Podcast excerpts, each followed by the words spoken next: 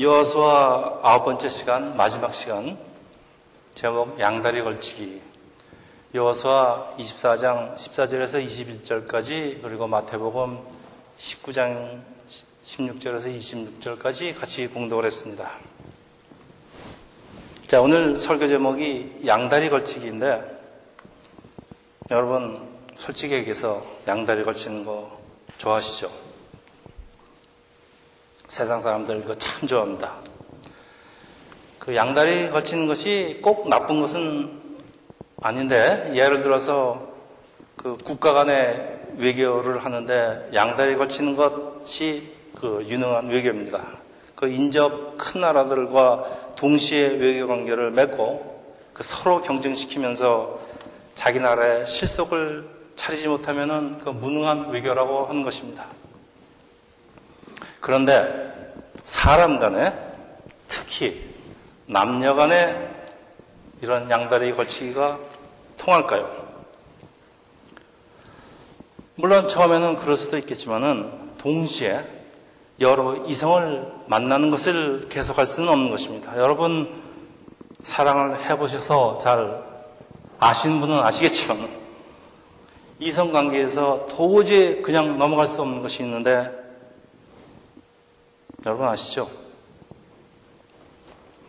내가 사랑하는 사람이 양다리 걸치는 건데 나를 사랑한다고 하면서 다른 사람을 사귀는 건 그러니까 진정으로 사랑하는 것이 아닙니다. 그래서 우리가 제일 배신감을 느끼는 경우가 그 나를 사랑하는 사람이 사랑한다고 그러는 사람이 양다리 걸치는 현장을 발견하는 순간일 것인데 뭐 나지만은 무엇보다도 이 배신감 때문에 그 꼴 두고 볼 수가 없는 것입니다. 남녀 간의 사랑에는 본질적으로 사랑하는 사람을 다른 사람과 나누어 가질 수 없는 것이기에 이 양다리의 결과는 선택을 받지 못한 쪽에 대한 그 배신으로 이어지게 되고 그러니까 언제나 비극으로 막을 내리는 것입니다. 배신자여, 배신자여, 사랑의 배신자여, 뭐 그런 노래도 있습니다. 배신, 사랑의 배신자라는 그, 이 용어는 이렇게 탄생을 합니다. 여러분 또 경험이 있는지 모르겠지만은 사랑의 배신을 보는 순간 먼저 눈에서 불꽃이 튀고 코에서 김이 막 나고 입에서 막 불이 막 나오는 정도로 처음에는 참 분노로 시작을 하는데 이게 시간이 흐르면서 결국은 씻을 수 없는 깊은 상처로 남게 되는데 그래서 수많은 그 시인들이 이런 사랑의 배신과 슬픔을 노래하고 있는 것입니다. 이 양다리는 사람이 가진 아주 그 못된 속성입니다. 자, 그런데 이제 하나님과 사람과의 관계는 어떨까요? 제가 결론부터 내리겠습니다. 하나님과 사람의 관계는 남편 아내 혹은 사랑하는 연인 간의 관계가 같기 때문에 성경은 하나님의 하나님과 교회를 교회를 그 신랑과 신부의 관계로 표현을 합니다. 성경은 하나님의 백성이 하나님과 세상에 양다리 걸치는 것을 절대로 하나님께서 그냥 두지 않으신다는 것을 보여주는데 성경에 질투하는 하나님 코에서 연기가 나고 입에서 불이 난다고 표현을 하는데 하나님 백성의 배신에 따른 하나님의 분노와 실망을 잘 표현하고 있습니다.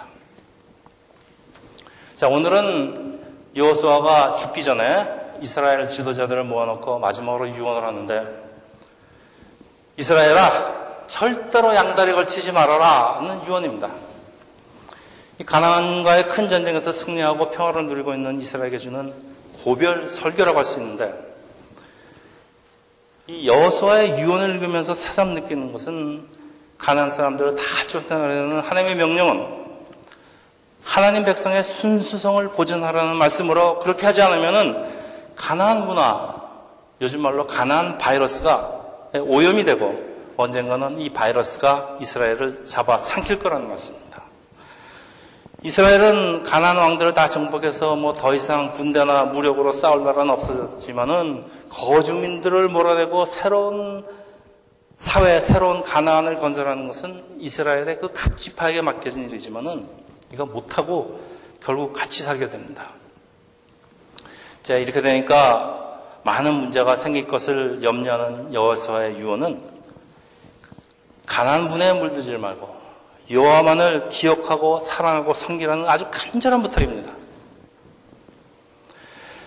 근데 저는 오늘 본문을 읽으면서 아주 흥미로운 말씀에 부딪히는데 우리가 같이 읽은 19절입니다.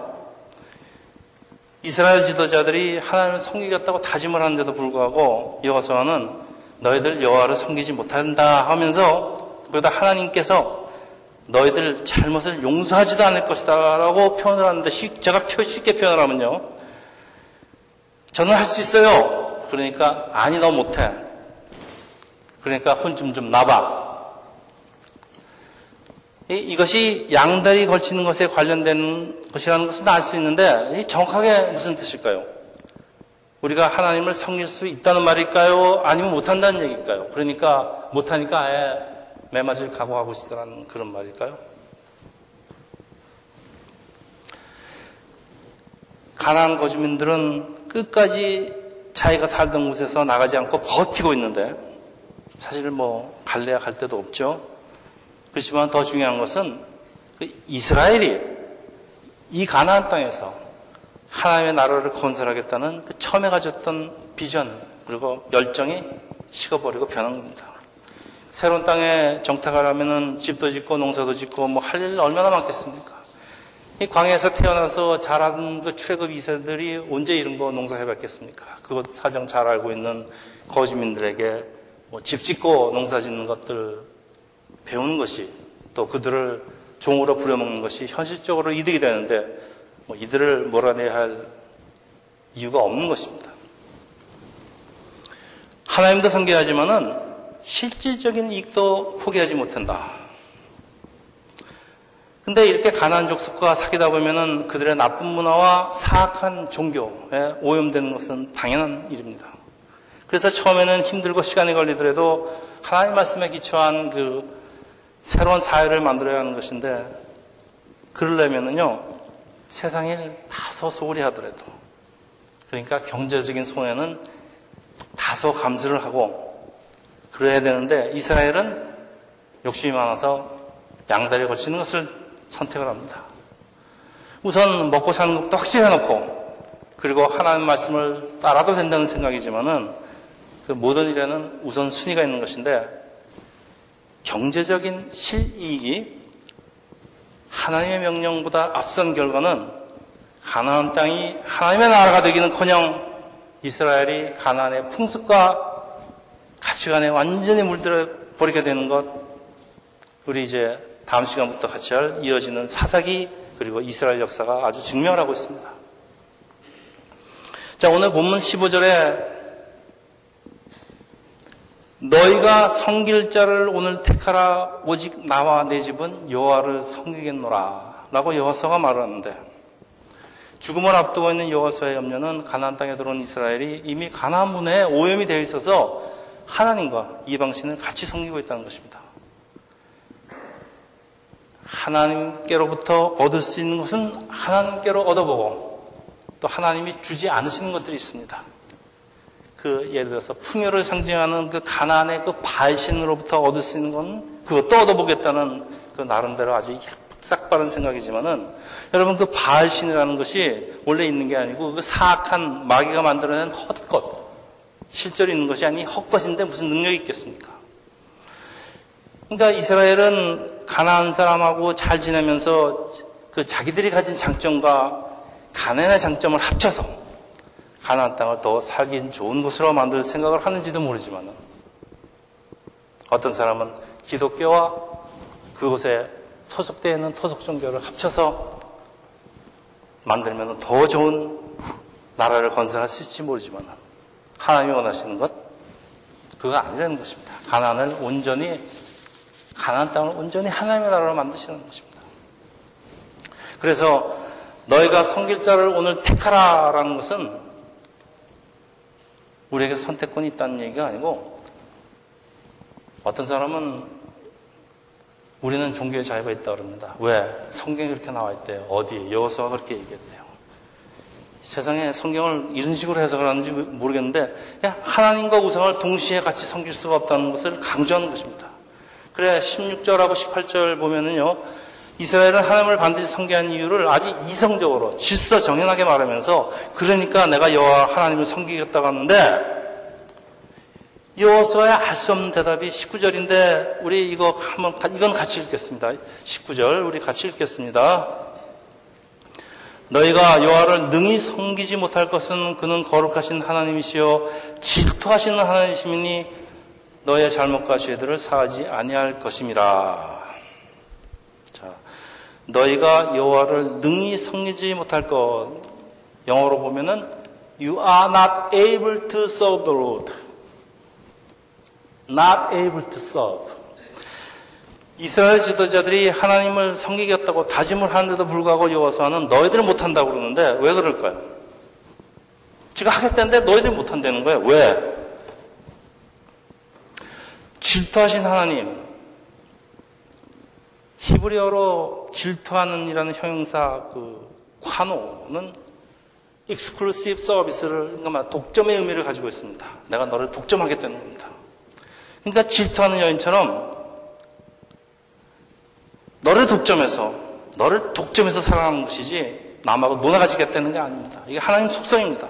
그래서 양다리에 우리가 걸치면은 하나님과 관계는 아주 심각한 상황으로 흐르는 거 우리 너무 잘 알고 있습니다. 우리 사랑하는 연인 사이에 부부 사이에 저지르는 가장 큰 잘못은 이 바로 이 양다리 양다리 배신이고 여호수아가 지적하는 이스라엘의 잘못은 바로 이 양다리 걸치기입니다. 근데 이런 이유가 있기 때문에 이스라엘이 여호와 하나님을 섬기려고 해도 하나님과 관계가 더 이상 지속될 수가 없으니까 섬기지 못한다는 말입니다. 그러니까 이스라엘이 여호와를 섬기겠다가 아무리 약속을 한다 해도 지네들의 우상을 같이 섬기면은 그런 거짓된 마음 하나님께서 받으실 수 없다는 것. 그러니까 질투하시는 신랑 하나님은 신부가 되는 우리 크리스천은 하나님 외에 다른 것을 사랑하는 꼴, 그 꼴 절대 못 보신다는 것입니다. 여러분, 여러분의 아내나 남편이 여러분의 사랑하는 사람이 딴 사람하고 놀아나는 거, 그 꼴 보시겠습니까? 못 본다는 얘기입니다. 하나님과 사람과의 관계는 마치 부부나 연인의 관계에 같다는 그런 말씀입니다. 그래서 우리는 하나님 앞에 수많은 잘못을 저지르고 맨날 주일날 와서 회개를 하지만 하나님께서 늘 용서하십니다.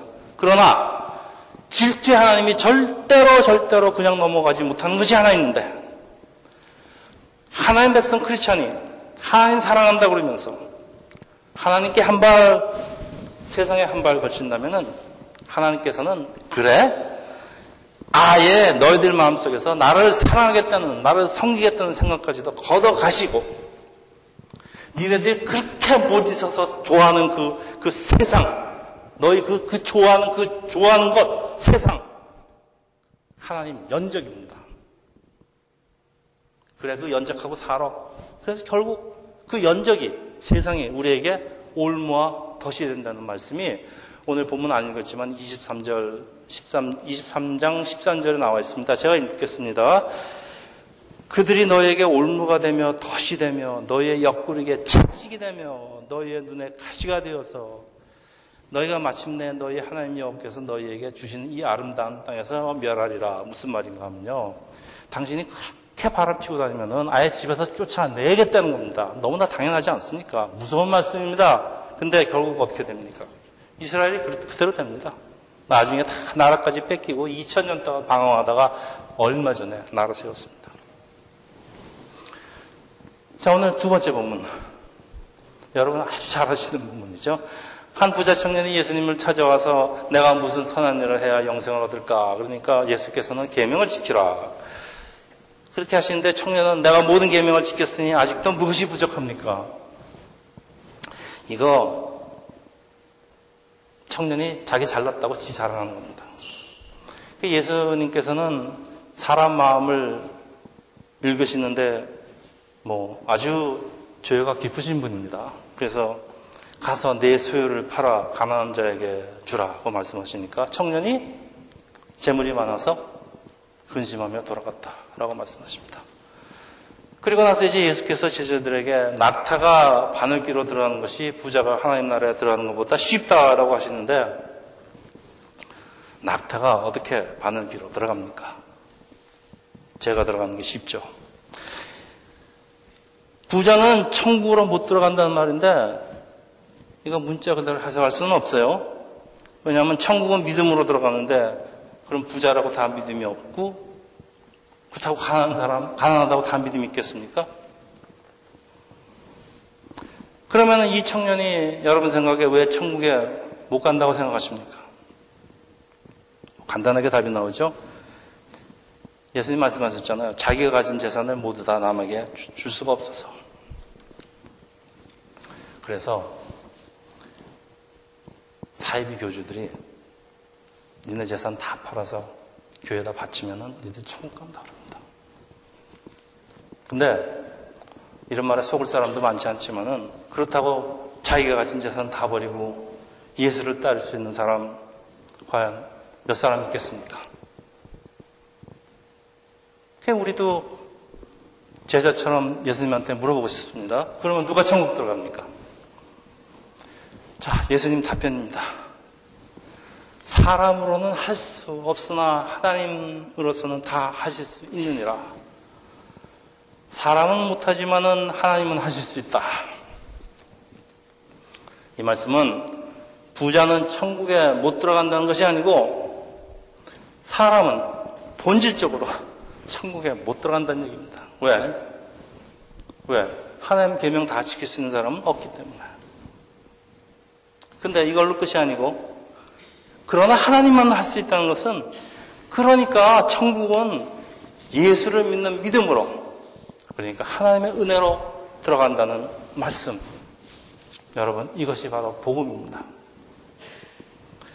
근데 은혜를 은혜로 들어가는 천국을 자신의 행위로 들어갔다는 것이 부자 청년의 생각이고 그래서 자기는 계명을 다 지켰다고 자랑하러 왔는데 여러분 이거 남이 얘기가 아니고 오늘 교회에서 정확히 일어나는 사건입니다.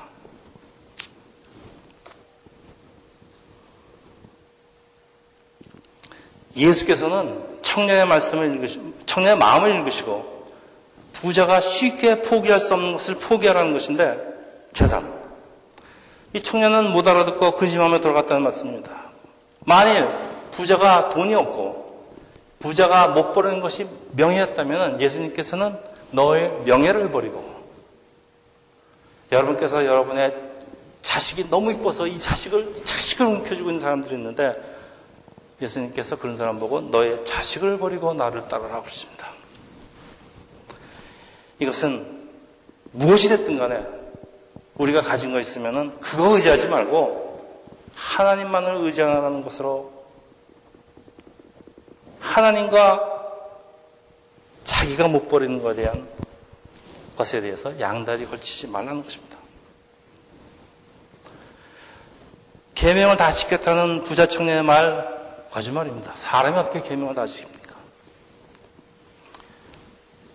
하나님과 돈 같이 성질하기 때문에 천국에 못 들어가는 것이지 부자이기 때문에 천국에 못 들어가는 것이 아닙니다. 낙타가 바늘기로 들어가는 것이 부자가 하나님 나라에 들어가는 것보다 쉽다는 말씀은 사람이 자기가 가진 것 그렇게 쉽게 포기할 수 없다는 것으로 만일 이 청년이 부자가 아니어서 포기할 재산이 없다면은 아 그까짓 거뭐 포기할 재산이 없는데 그거 못 포기하는데 뭐 힘들어요. 양다리 걸칠 것이 없다면은 예수 따르기가 훨씬 쉬울 거란 말씀입니다. 여러분 가는 사람이 부자들보다 예수 잘 믿는 이유가 바로 여기에 있습니다. 여러분, 여러분 학벌, 여러분이 가진 그 스마트한 머리보다는 아주 무식하고 공부도 못, 못하신, 못 배운 아주 무식한 그, 무식하다고 우리가 생각하는 그런 분들이 예수 더 잘 믿는 이유가 바로 여기에 있습니다. 자, 이거 남이 얘기가 아닙니다. 가나안 땅에 들어간 이스라엘 그리고 예수를 찾아온 부자 청년, 이거 모두 다 하나님의 백성입니다. 이거 세상 사람 아닙니다. 그리고 때와 장소를 넘어서 오늘을 살고 있는 하나님의 백성, 우리 크리스천에게 하시는 똑같은 말씀입니다. 예수 그리스도께서 사단과의 가장 큰 중요한 싸움은 예수님이 십자가에서 다 싸우시고 승리하셨습니다. 그리고 우리가 하는 일은 그 잔당들 처리하는 겁니다. 우리 각자에게 맡겨진 남은 싸움들, 여러분 무엇입니까? 우리가 남겨진 싸움이 무엇입니까?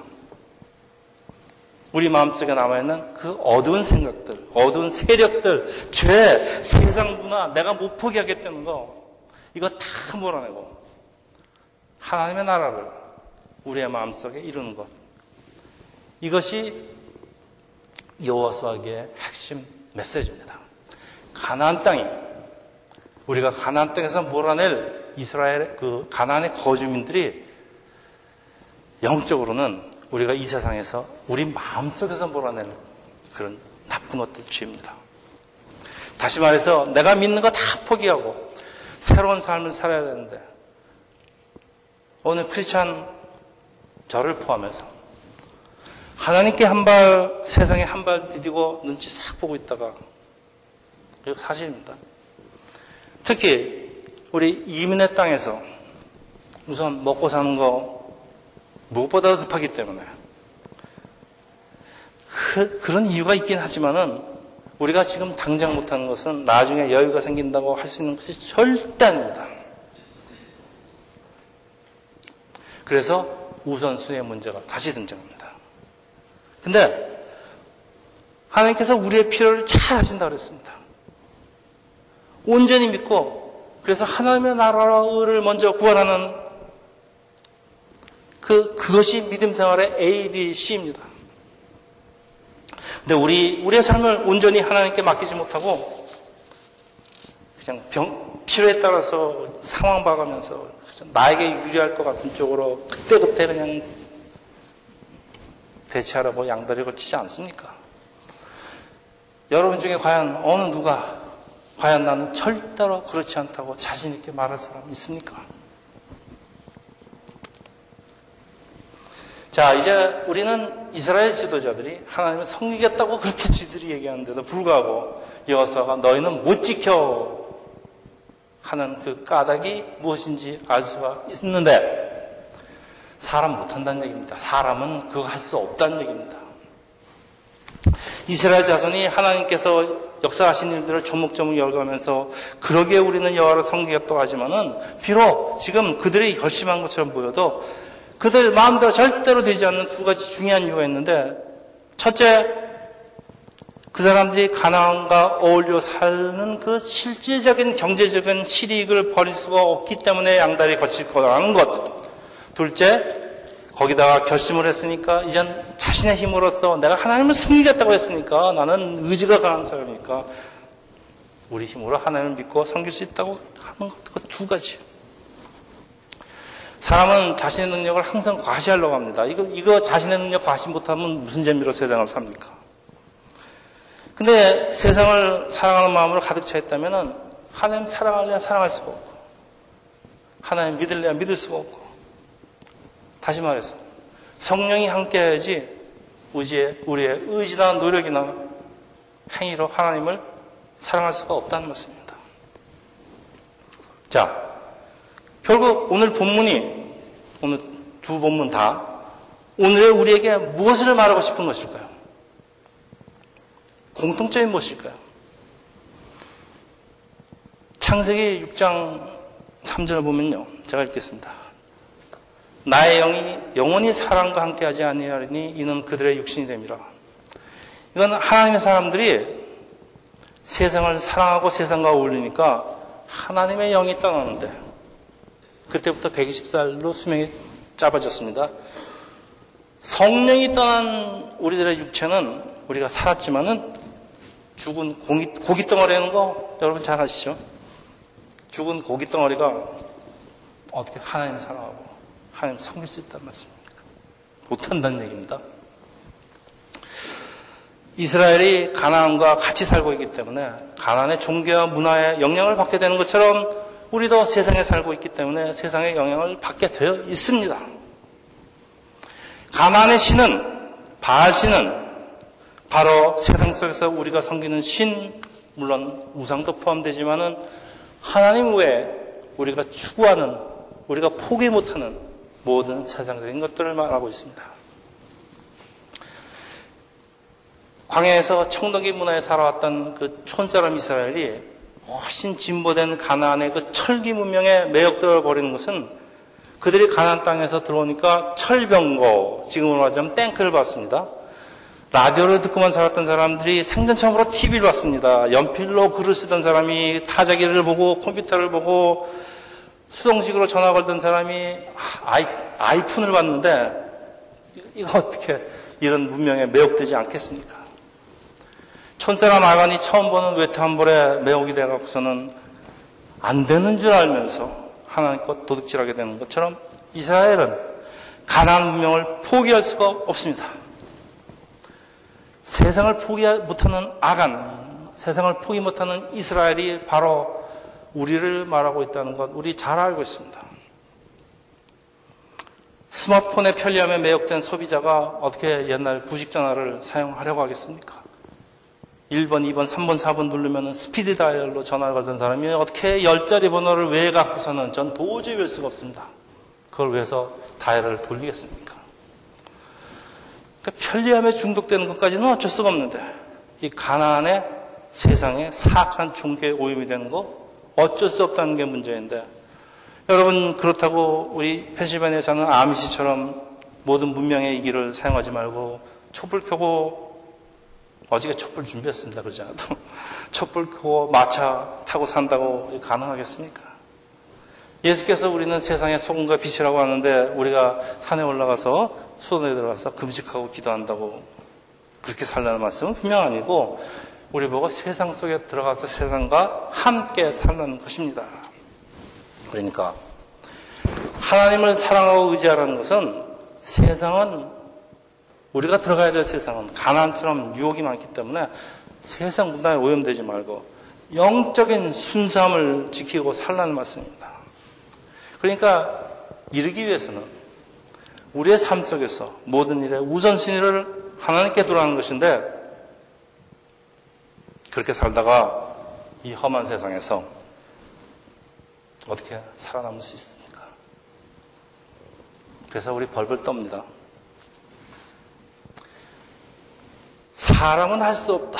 그러나 하나님은 다 할 수 있다. 라는 예수의 말씀은 이게 꼭 구원에 관한 얘기만은 아닙니다. 하나님을 믿고 따르는 삶은 이 세상에서도 사람은 할 수 없지만 하나님은 하시는 것. 그 놀라운 역사를 본다는 얘기입니다.